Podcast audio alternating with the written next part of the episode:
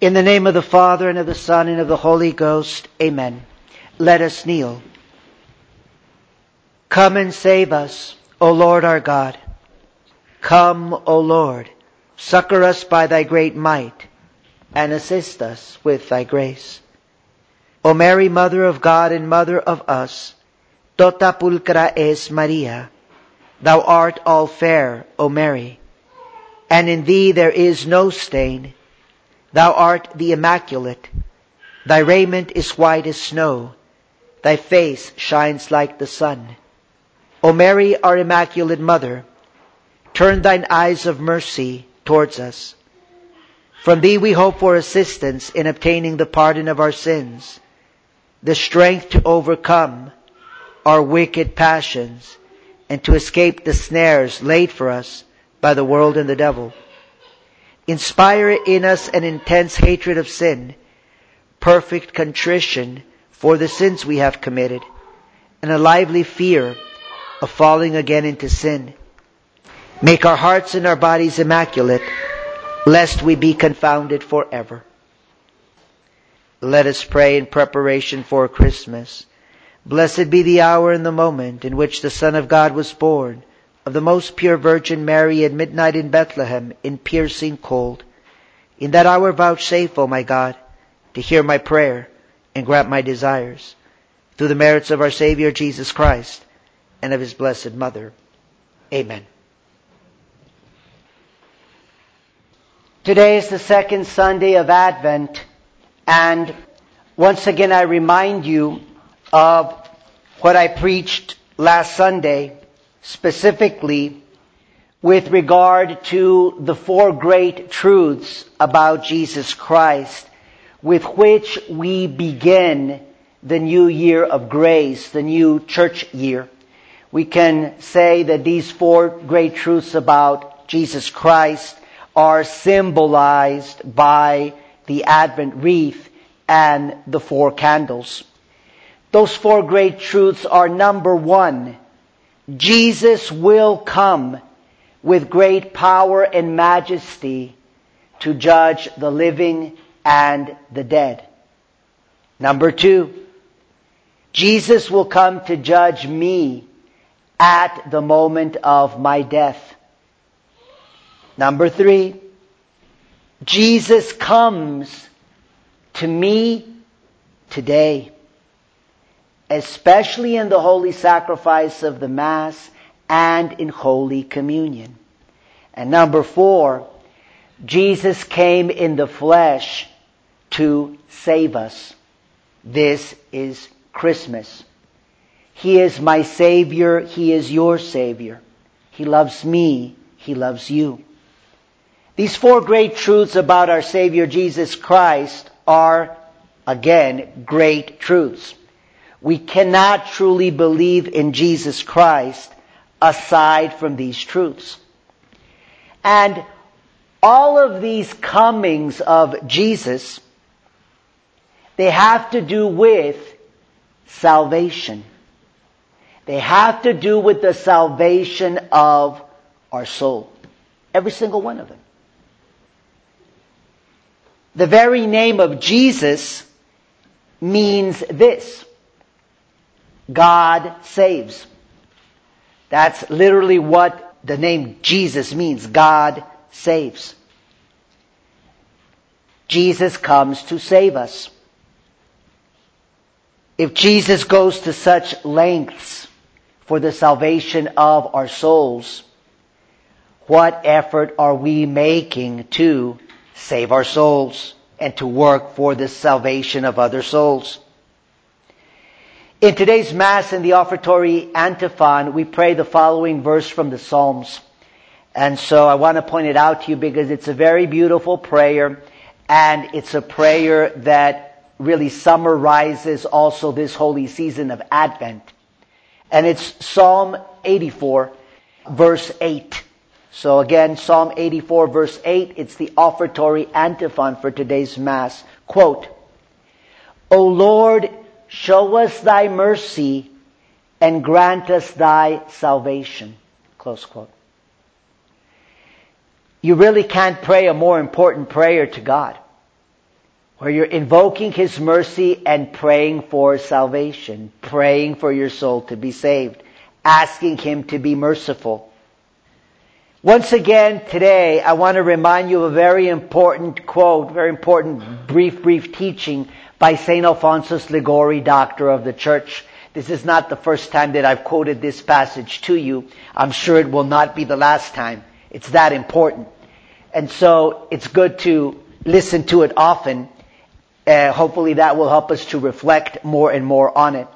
So Saint Alphonsus Liguori says the following, quote, "One thing is necessary." And he's making reference to Saint Luke's Gospel, chapter ten, verse forty-two. "One thing is necessary, the salvation of our souls. It is not necessary to be great, noble, or rich in this world, or to enjoy uninterrupted health. But it is necessary to save our souls. For this has God placed us here, not to acquire honors, riches, or pleasures, but to acquire by our good works that eternal kingdom, which is prepared for those who during this present life fight against and overcome the enemies of their eternal salvation." Close quote. And this is how we begin the new church year, the new year of grace, by fighting against and overcoming the enemies of our eternal salvation, the devil, the world, and the flesh. That's why we begin with prayer, penance, almsgiving, because it has to do with the salvation of our souls. And to save our souls is not something that's just easy. It's not something that comes automatically. We have to fight against and overcome, obviously with God's help and the help of our Blessed Mother. We have to fight against and overcome the enemies of our eternal salvation. And it's something that we have to work at every single day. Going back to that verse from Psalm eighty-four, Psalm eighty-four verse eight, where we ask the Lord to show us His mercy and grant us salvation. God shows us His mercy and He grants us salvation through the Blessed Virgin Mary. The Blessed Virgin Mary exists, and she is our mother, and she is very much involved in our lives. Why? Because God is showing us His mercy and He's granting us His salvation. Today, I want to highlight for you three feast days of our Blessed Mother, so that hopefully this will make you even more appreciative of the role that our Blessed Mother has in saving souls and in saving each of our souls, but so that also will give even more importance to this work, the work of saving your soul. Mary's entire being, so to speak, is dedicated to this, to bringing Christ to our lives and to helping us save our souls. We should also hopefully be motivated by her presence and her example and her intercession to work harder than we have in the past to save our souls. Those three feast days of our Blessed Mother are two days ago, December the eighth, today, December the tenth, and two days from today, December the twelfth. With regard to December the eighth, two days ago we celebrated the great feast of the Immaculate Conception of the Blessed Virgin Mary. May we always keep in mind that Mary's Immaculate Conception points to the glory of God. We can also more specifically say the greatness of God, His wisdom, how great His wisdom is, how great His power is, how great His love is. Her Immaculate Conception points to the glory of God and to the salvation of souls. Maybe you've never thought of this. Hopefully you have. And if you have, think about it more. The Immaculate Conception is a great mystery of salvation, of a soul being saved, namely Mary's soul.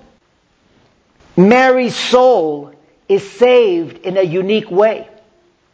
Those of us who are saved, or those of us who will be saved, we're saved not because we don't commit any sins, but because we commit sins and then we repent. And we ask for God's forgiveness, and we do penance, and we, if we are fortunate enough to die in a state of grace, then our souls will be saved. Mary's soul was saved by God in an altogether unique way, and that's her Immaculate Conception. That due to the, in the future, due to the merits of our Savior Jesus Christ, the precious blood that He shed, in view of the shedding of our Lord's precious blood, the Blessed Virgin Mary was preserved by God, who is all-powerful, was preserved from every stain of sin. She was conceived immaculately. Never did sin touch her soul. But the point that I want to just kind of draw your attention to is that the salvation of souls is so important that we honor and venerate with great fervor, with great faith, the altogether unique salvation of Mary's soul. Again, her Immaculate Conception. And her soul is saved in this unique way so that she may uniquely cooperate with her Son in the salvation of all souls. Every single soul. Also, with regard to the Immaculate Conception, note that the Immaculate Conception reveals to us how God, in His infinite wisdom and goodness, how He prepares a mother for His Son, for the coming of His Son, for the coming of our Savior Jesus Christ, how He prepares the Blessed Virgin Mary, not for one day, not for one month, but from all eternity.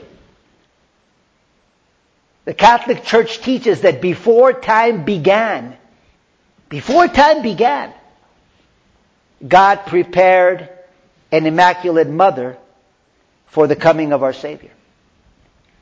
But this should really highlight for us how important it is to prepare for the coming of the Lord. Our Blessed Mother's entire existence, certainly her Immaculate Conception, is in preparation for the coming of our Savior. We too must do everything we can to prepare for the Lord's coming.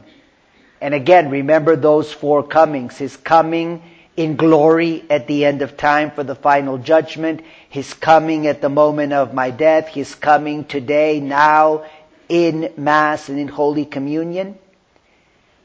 And His first coming two thousand years ago when He was born in Bethlehem to save us.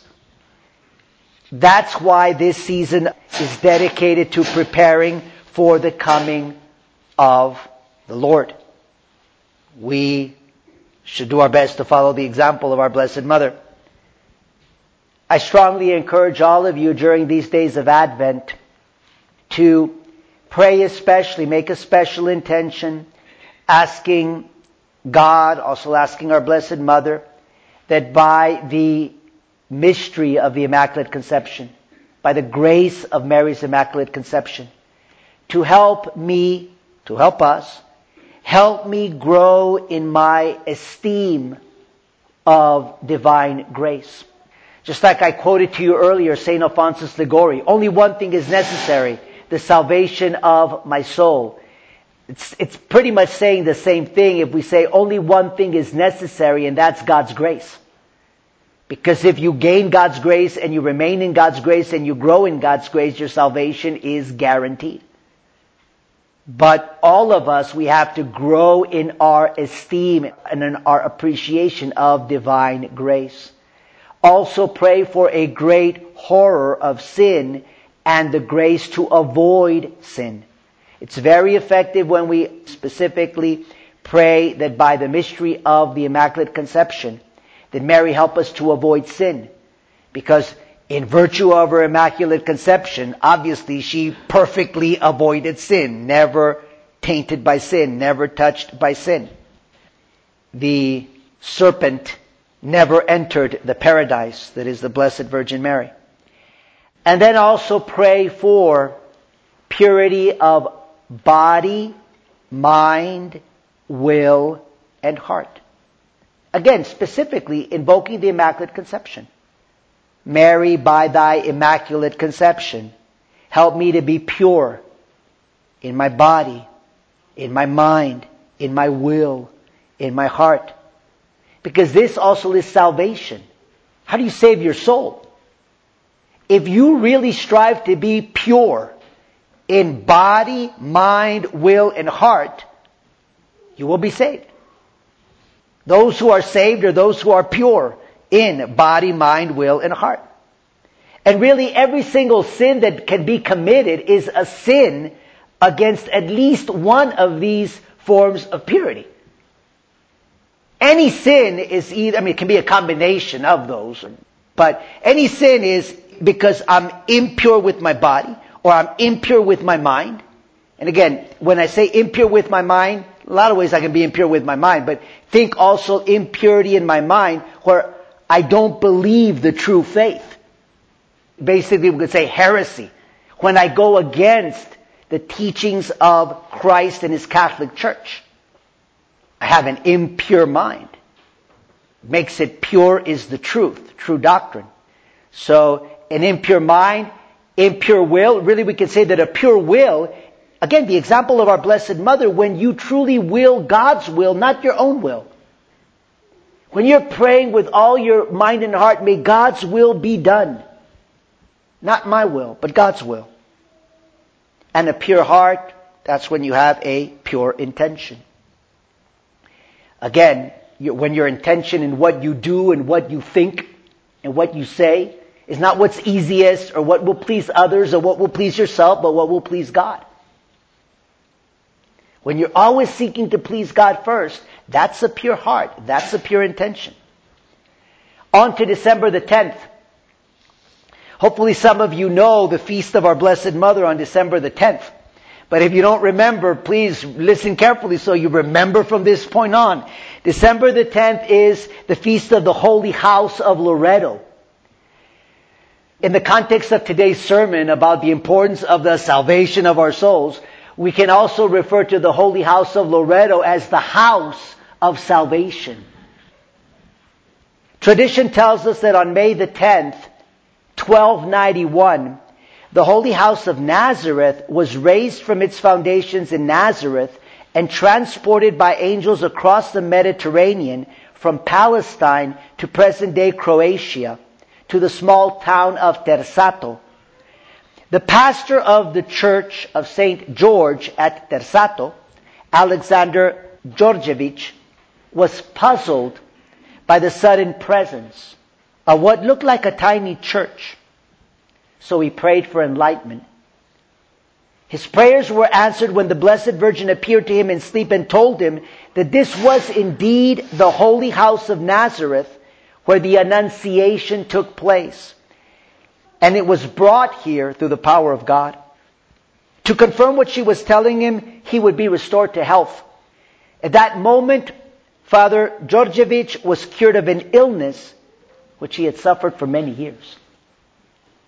With the Muslims taking over Albania in twelve ninety-four, so that's three years later, twelve ninety-one to twelve ninety-four. In twelve ninety-four, and the possibility of profanation, the house disappeared from Tersato. According to some shepherds, it was seen on December the tenth, here's the feast day, the transfer, the translation of the Holy House of Loreto.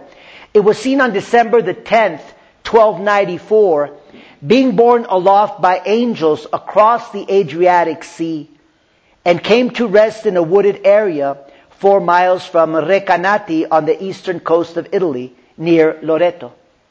Present-day Loreto is in central Italy, on the eastern coast.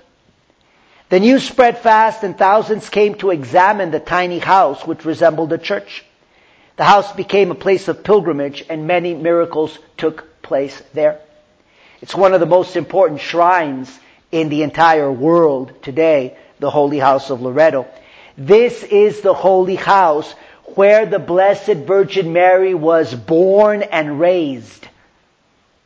So again, here we can already, in thinking about the Holy House of Loreto, think God preparing, He continuing to prepare the Blessed Virgin Mary for her great mission to be the Mother of God, to be the great mediatrix of all graces, to preparing her to share in a unique way in the salvation of every single soul. The fact that Mary intercedes powerfully for each one of us as a loving mother, always seeking the salvation of our souls. All of this, God preparing her in the Holy House of Loreto. And that's where she was born. That's where she was raised. That's where she pronounced her fiat to Angel Gabriel's announcement, where she said, "Thy will be done. Let it be according to thy word." And it is also the house where the Holy Family lived. That's why I said earlier, it can be very appropriately called the house of salvation. And hopefully it'll be a reminder to us to do the very best that we can to make our own homes, our own houses, houses where we're working out our salvation, looking to the example of the Holy Family. And finally, a few words about the feast on Tuesday, December the twelfth, Our Lady of Guadalupe. In December of the year of our Lord, fifteen thirty-one, the Most Holy Mother of God appeared four times to the Aztec Indian Juan Diego, twice on December the ninth. That year it was a Saturday, so twice on December the ninth, once on Sunday, December the tenth. That year was also Sunday, December the tenth, like this year. Once on Sunday, December the tenth, and then the final time on Tuesday, December the twelfth. There's obviously so much that we can say about this apparition. It, it truly is one of the most glorious apparitions in the entire history of of mankind and in the history of the Catholic Church. There's such a richness in terms of so many spiritual lessons that are contained in that apparition of our Blessed Mother. But I just want to focus briefly this morning on one aspect, and that's by considering the very first words of our Blessed Mother there at Tepeyac, the very first words that she speaks to Juan Diego. Listen carefully to them. Quote, "Know and understand well, you my most humble son, that I am the ever Virgin, Holy Mary, Mother of the true God, for whom we live, of the Creator of all things, Lord of heaven and earth. I strongly desire that a temple be built here, so that I may therein show and give all my love, compassion, help, and protection, because I am your merciful mother. To you and to all the inhabitants of this land, and all the rest who love me, invoke, and confide in me, to listen there to their lamentations, and remedy all their miseries, sorrows, and pains." Close quote. I strongly encourage you, in this season of Advent, reflect on the words of our Blessed Mother of Guadalupe.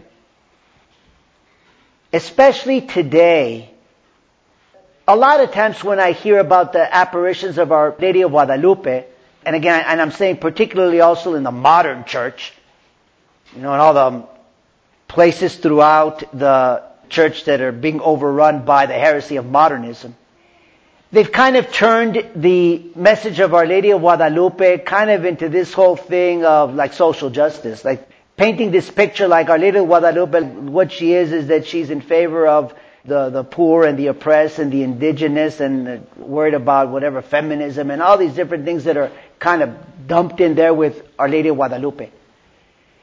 Obviously, it's true that our Blessed Mother comes to, as we just heard her words, she comes to listen to all our lamentations and remedy us in all our miseries, sorrows, and pains.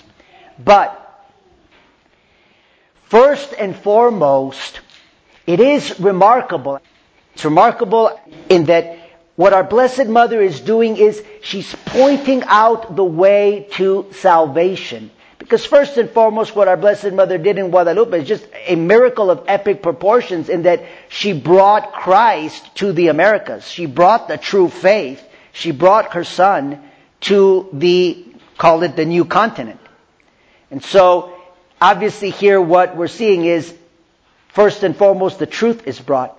But the words of our Blessed Mother are remarkable because her very first words, she's professing the faith. She's making a profession of faith. She's telling us who she is, and this also is, is rather unusual. In many of the approved apparitions of our Blessed Mother, there's still kind of a sense of uncertainty on exactly who is this. Is this a great saint? Is this really the Blessed Virgin Mary? And like, for example, you th- if you think of the apparitions at Fatima, it's not until the very final apparition at Fatima on October the thirteenth, nineteen seventeen, where the Blessed Mother says, I am the Lady of the Rosary. Telling the shepherd children, telling the world who she is. But here Our Lady of Guadalupe, her very first words, she's telling Juan Diego who she is. You could almost say that she's quoting from the Council of Ephesus, because she says that she's the Mother of God, the Mother of the true God. Again, I am the ever-Virgin, Holy Mary, Mother of the true God for whom we live, of the Creator of all things, the Lord of heaven and the earth. It's the beginning of our creed. Nobody can profess to truly believe in Christ without professing faith in the Mother of the true God for whom we live. A remarkable profession of the true faith. And then what follows immediately after is, I strongly desire that a temple be built here. Obviously because she wants to show her intercession, the power of intercession, her love and her compassion for her children. But if a temple is being built there, what's most important is the glory that's going to be given to God. The sacrifice for our salvation, the sacrifice that saves us, that is going to be offered in that temple. And so what you see very clearly here is what we call our Lex Orandi and our Lex Credendi as Catholics. The worship of the Catholic Church and the true doctrine of the Catholic Church. The true faith and the true worship. It's right there. It's what our Blessed Mother comes to bring to the new lands, because she comes to bring salvation.